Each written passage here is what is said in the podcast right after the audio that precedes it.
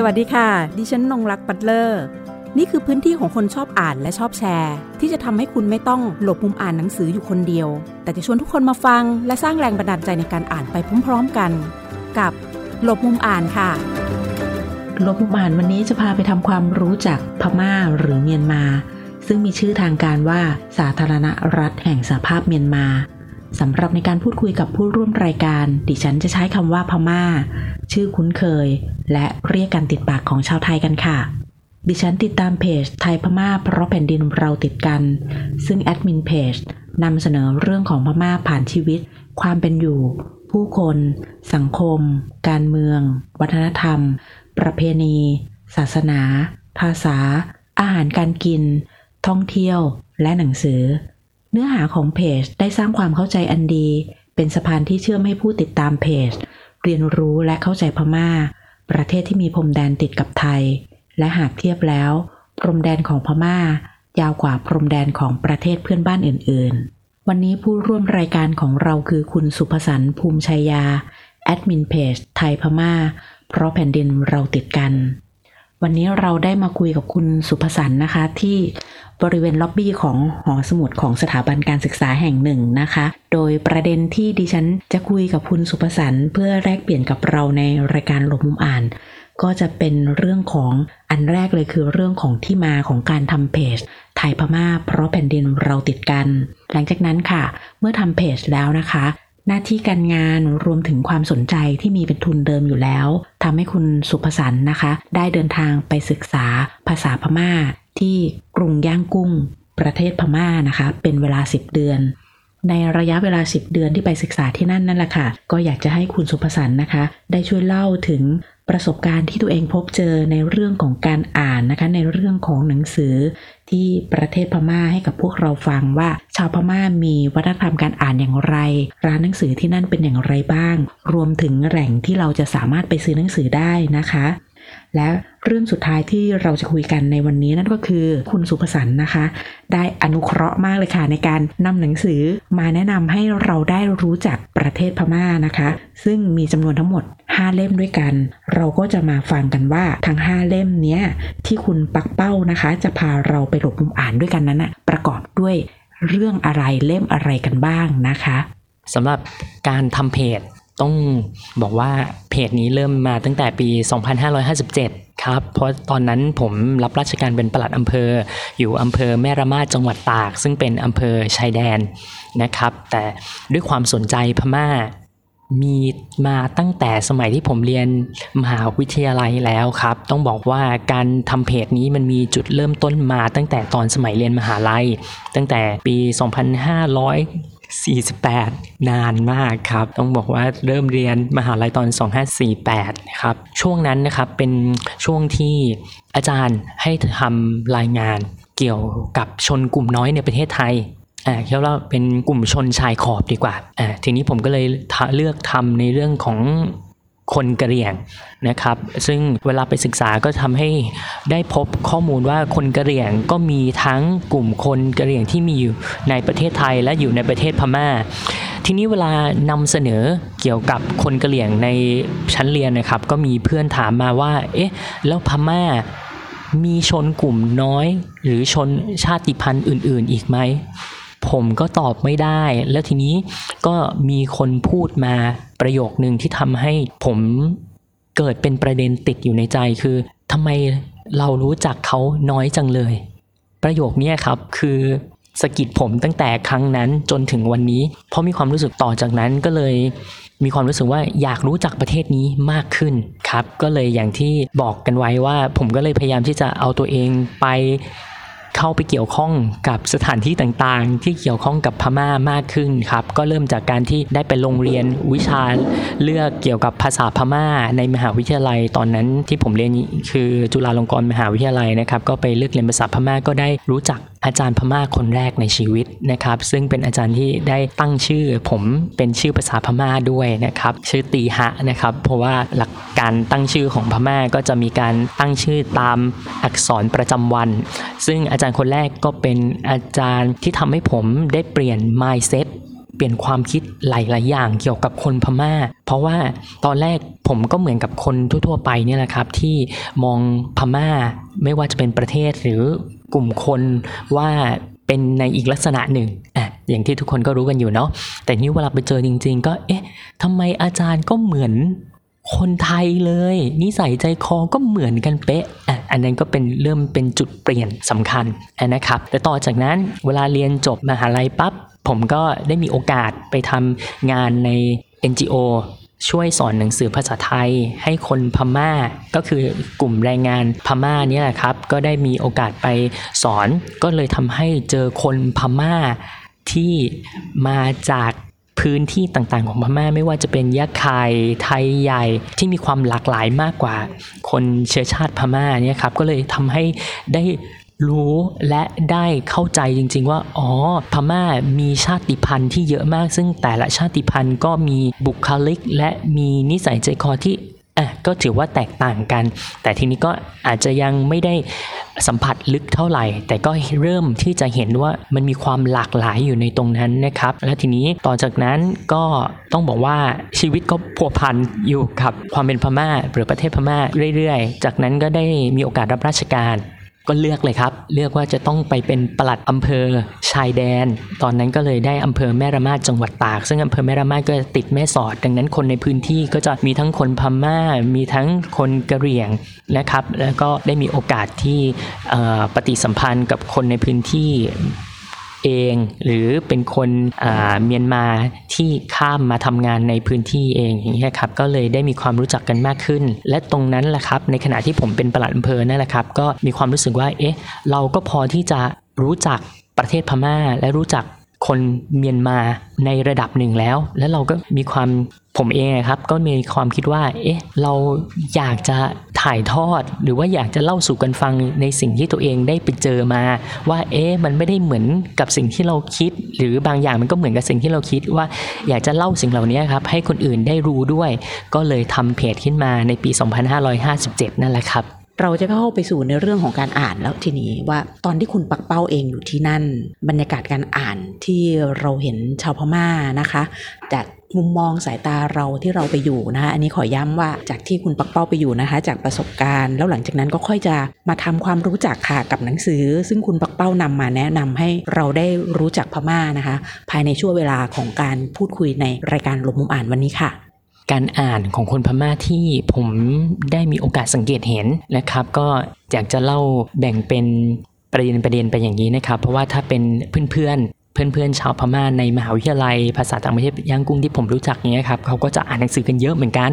นะครับแต่ส่วนใหญ่ก็เป็นหนังสือเรียนมันก็เหมือนประเทศไทยเนี่ยครับที่นักศึกษาจะต้องอ่านหนังสือเยอะเหมือนกันนะครับแต่ส่วนใหญ่หนังสือที่เขาอ่านเป็นหนังสือภาษาอังกฤษนะครับเพราะว่าประเทศพม่าถ้าเป็นหลักสูตรในระดับมหาวิทยาลัยแล้วตัว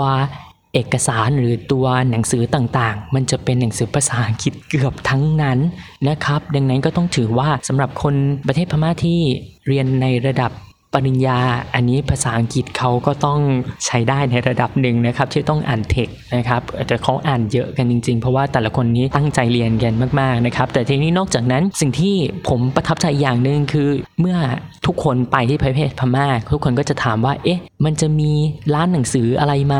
ที่น่าสนใจผมก็เลยบอกว่าเนี่ยถ้าไปประเทศพม่าแล้วไปที่ย่างกุ้งให้ไปที่ถนนสาย37เพราะเป็นถนนแห่งหนังสือเป็นถนนหนังสือคือเป็นหนังสือทั้งหนังสือใหม่หนังสือมือสองแต่เป็นหนังสือมือสองเสียส่วนใหญ่ครับแล้วมันเยอะมากจริงๆครับมีหลายร้านตั้งเรียงแล้วหนังสือดีทั้งนั้นบอกเลยว่าถ้าไม่อยากพลาดแนะนำเลยถนนสาย37หนังสือดีมากๆครับแต่ต้องไปเลือกหานะครับต้องไปเลือกหาเพราะว่าเป็นหนังสือเก่าหรือบางทีเป็นหนังสือมีทั้งภาษาพม่าหนังสือภาษาอังกฤษนะครับแล้วก็มีหลายเรื่องหลายประเภทมากๆซึ่งเวลาผมได้ไปในตรงนั้นก็ได้เห็นเลยว่ามีหลายวัยจริงๆแต่ว่าในถนนสาย37ส่วนใหญ่ที่เห็นคนที่ไปเดินดูหนังสือการส่วนใหญ่จะเป็นผู้ใหญ่แล้วก็คนสูงอายุเพราะว่าส่วนใหญ่หนังสือตรงนั้นจะเป็นหนังสือภาษาอังกฤษและเป็นหนังสือที่ค่อนข้างที่จะเป็นหนังสือเก่าดังนั้นก็จะเป็นอีกกลุ่มคนนึงนะครับเป็นกลุ่มคนผู้ใหญ่ไปจนถึงผู้สูงอายุที่เหมือนจะไปเลือกซื้อกัน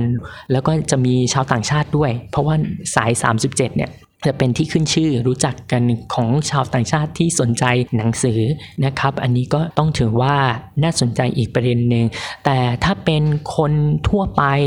ตั้งแต่เด็กไปจนถึงวัยรุ่นอย่างเงี้ยครับหรือว่าวัยผู้ใหญ่อันนี้เขาก็จะไปตามร้านหนังสือที่เปิดอยู่ในห้างหรือว่าเปิดอยู่ในตามซอยต่างๆซึ่งเป็นหนังสือใหญ่ๆซึ่งก็ต้องบอกว่าในประเทศเมียนมา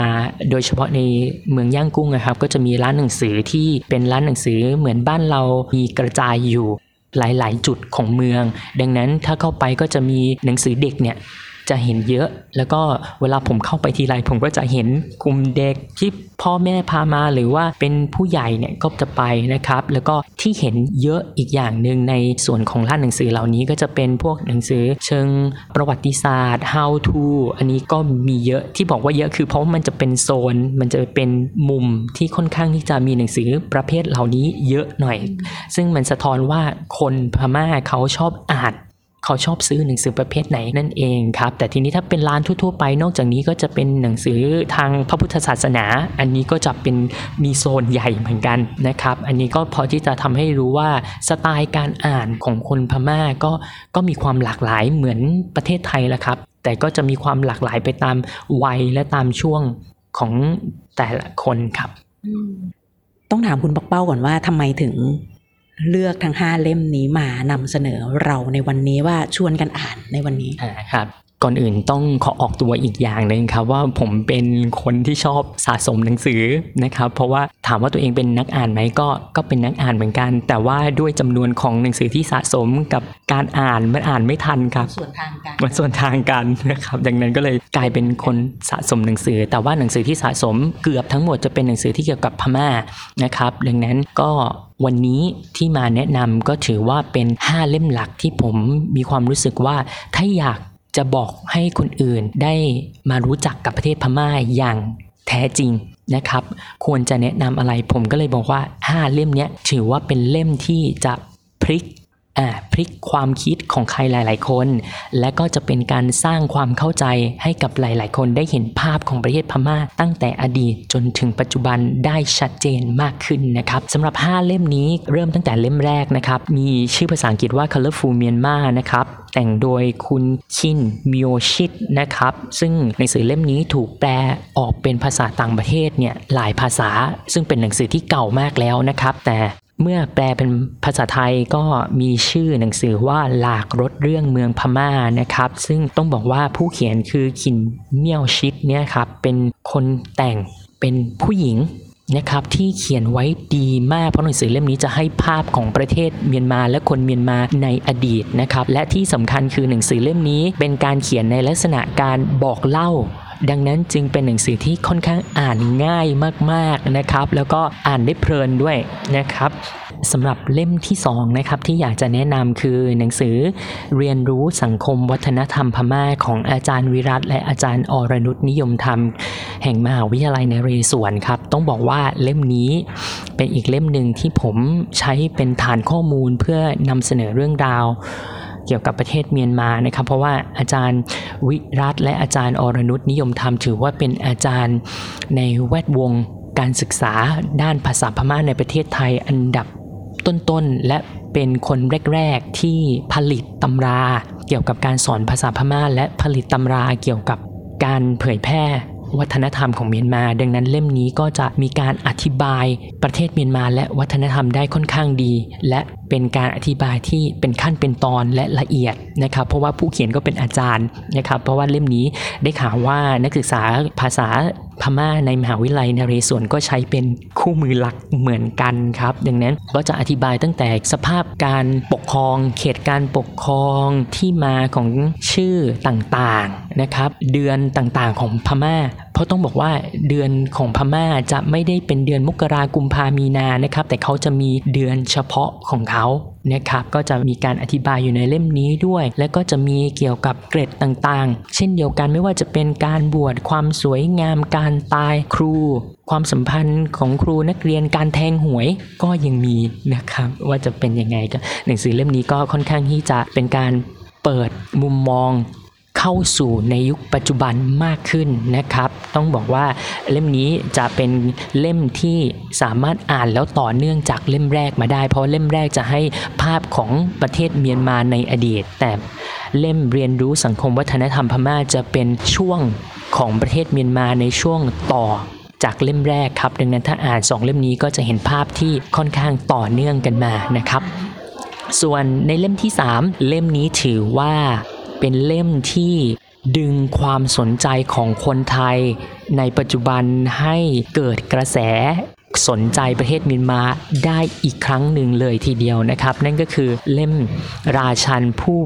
พลัดแผ่นดินเมื่อพม่าเสียเมืองนะครับ The King in Excel ของคุณสุดาชานะครับคุณสุดาชาเป็นนักเขียนชาวอินเดียนะครับที่ใช้เวลาในการทำและการค้นคว้าหาข้อมูลต่างๆเพื่อเขียนหนังสือเล่มนี้ถึง10ปีนะครับแล้วได้มาเป็นเล่มนี้ซึ่งแปลโดยพี่แหม่มสุภตาภูมิประภาสนะครับโดยเล่มนี้ทำไมผมถึงบอกว่าเป็นเล่มที่สร้างกระแสให้คนไทยได้รู้จักประเทศเมียนมามากขึ้นก็เพราะว่าเล่มนี้เป็นเล่มที่เกี่ยวกับในรั้วในวังของประเทศเมียนมานั่นเองนะครับในสมัยนั้นใช้ว่าพม่าเนาะเพราะเป็นการอธิบายเหตุการณ์ตั้งแต่ก่อนสมัยพระเจ้าทีบอซึ่งเป็นกษัตริย์องค์สุดท้ายของประเทศพม่าในขณะนั้นนะครับจนถึงกระทั่งการนำท่านนะครับไปยังประเทศอินเดียนะครับเขาเรียกว่าเนรเทศเนาะเนรเทศท่านไปอยู่ประเทศอินเดียแล้วก็ได้เล่าไปถึงชีวิตของพระธิดาทั้ง4องค์ของกษัตริย์ทีบอและพระนางสุภยรัตน์นะครับว่ามีสภาพชีวิตเป็นอย่างไรซึ่งเล่มนี้ต้องบอกว่าเป็นเล่มที่คล้ายๆกับการนำเอาชีวิตของกษัตริย์และพระราชินีองค์สุดท้ายของพม่ามาบอกเล่ากันซึ่งเป็นประเด็นที่หลายๆคนมีความอยากรู้อยู่แล้วเพราะว่าต้องบอกว่าก่อนหน้านี้ความเข้าใจในระบบกษัตริย์รวมถึงชีวิตของกษัตริย์องค์สุดท้ายและพระราชินีองค์สุดท้ายเราก็อาจจะได้ยินมาจากงานเขียนหรือว่างานแต่งของนักเขียนหลายๆท่านซึ่งเป็นการเขียนโดยเขียนขึ้นจากการบอกเล่ามาหลายทอดนะครับแต่ว่าเล่มนี้จะเป็นการเขียนโดย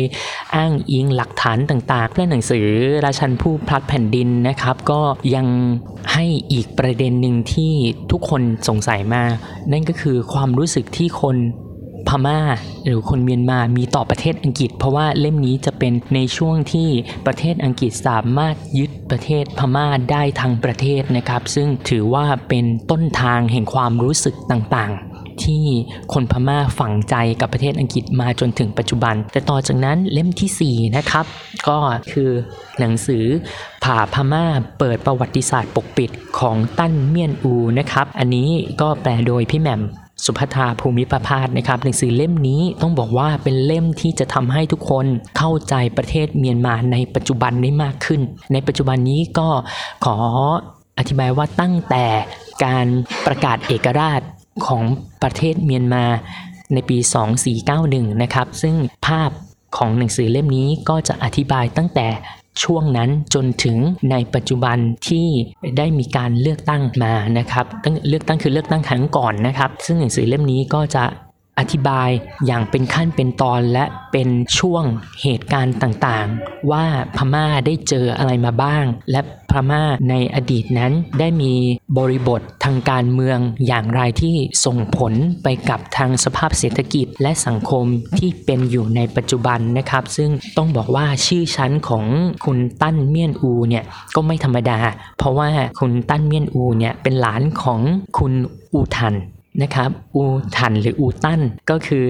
เลขาธิการสหประชาชาติที่เป็นชาวเอเชียคนแรกนะครับซึ่งท่านอูทันหรืออูตันนั้นก็เป็นชาวเมียนมานั่นเองนะครับก็ต้องบอกว่าสำหรับคุณตั้นเมียนอูก็ต้องถือว่าเป็นบุคคลที่อยู่ในแวดวงทางการเมืองและเป็นชาวเมียนมาที่สามารถจะถ่ายทอดความรู้สึก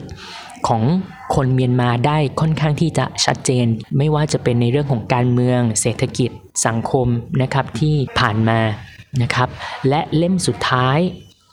นะครับเล่มสุดท้ายคือหนังสือเมียนมาการเมืองการปกครองระยะเปลี่ยนผ่านโดยอาจารย์ดุลยภาสปรีชารัตน์นะครับแห่งมหาวิทยาลัยธรรมศาสตร์นะครับเล่มสุดท้ายนี้ก็ต้องบอกว่าเมื่ออ่านเล่ม4ที่ผมแนะนำแล้วก็ควรจะมาต่อด้วยเล่มสุดท้ายคือเล่มเมียนมาเล่มนี้นะครับเพราะว่าอาจารย์ดุลยภาสได้ให้ภาพของประเทศเมียนมาในปัจจุบันได้ชัดเจนมากๆเพราะว่าในเล่มนี้ก็จะบอกตั้งแต่ในเรื่องของการเมืองการปกครองนะครับในปัจจุบันว่าเขามีการจัดหมวดการปกครองหรือเขตการปกครองออกเป็นอย่างไรบ้างดังนั้นใครที่อยากจะทำความเข้าใจประเทศเมียนมาในปัจจุบันต้องบอกว่าเล่มนี้สามารถที่จะช่วยให้เราเห็นโครงสร้างทางการเมืองการปกครองของเขาได้ค่อนข้างดีรวมถึงทำให้เห็นเกี่ยวกับพลวัตทางการเมืองที่เกิดขึ้นในช่วงการเลือกตั้งที่ผ่านมาด้วยว่าก่อนหน้านี้การเข้ามามีบทบาทของทหาร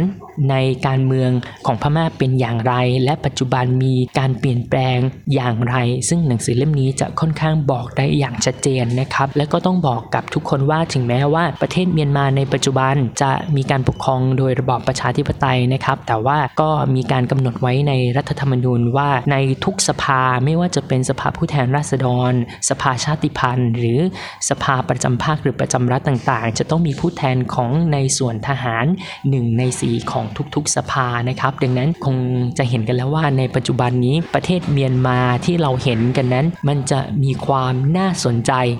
มากๆเพราะอย่างที่ผมบอกแล้วว่าประเด็นทางด้านการเมืองในประเทศเมียนมาถือว่ามีความสัมพันธ์ที่เกี่ยวโยงไปกับประเด็นในเรื่องวัฒนธรรมเศรษฐกิจความเป็นอยู่ของประชาชนจริงๆนะครับและทั้ง5เล่มนี้ต้องบอกว่าเป็น5เล่มที่มีความต่อเนื่องกันมาดังนั้นทั้งซีรีส์5เล่มนี้จะให้ภาพตั้งแต่อดีตมาจนถึงปัจจุบันจึงเป็นหนังสือที่ผมแนะนำมากๆว่าใครอยากจะเข้าใจประเทศเมียนมานะครับตั้งแต่อดีตจนถึงปัจจุบันก็จะเห็นภาพ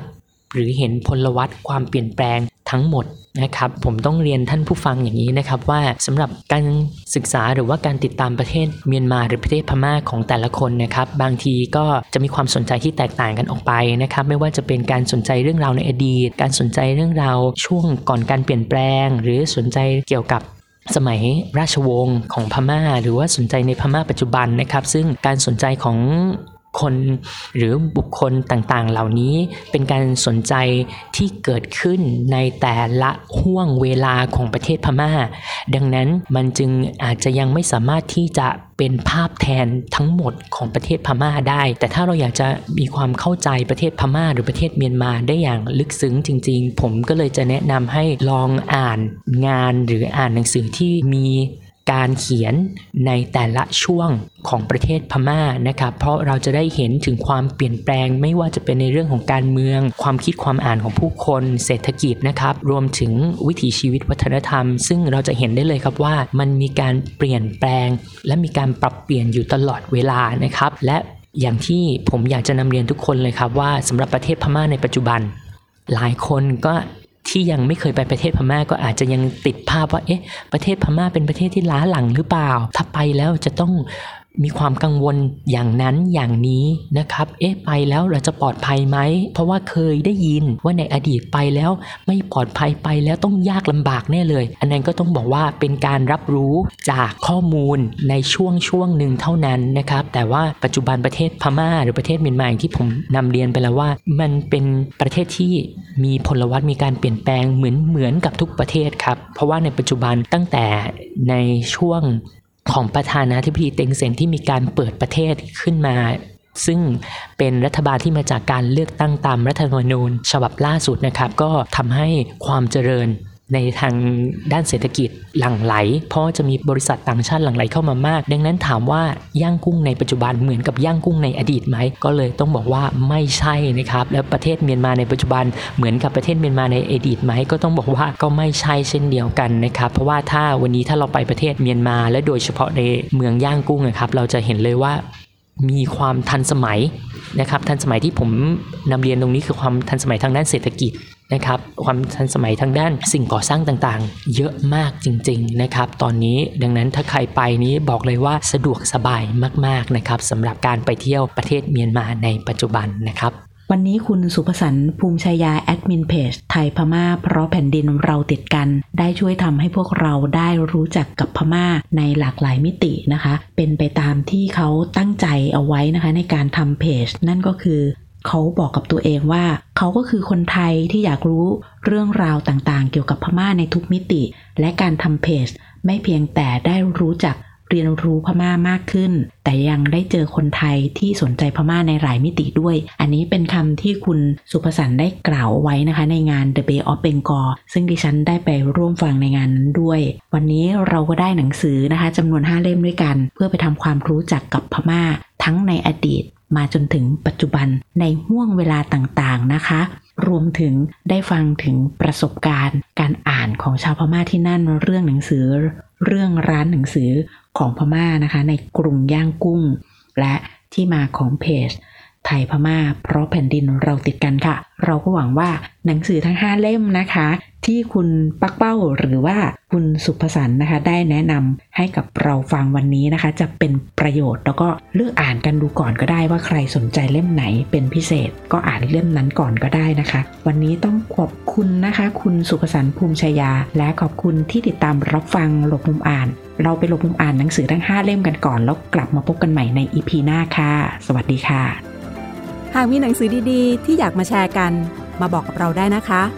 แล้วกลับมาหลบมุมอ่านด้วยกันค่ะ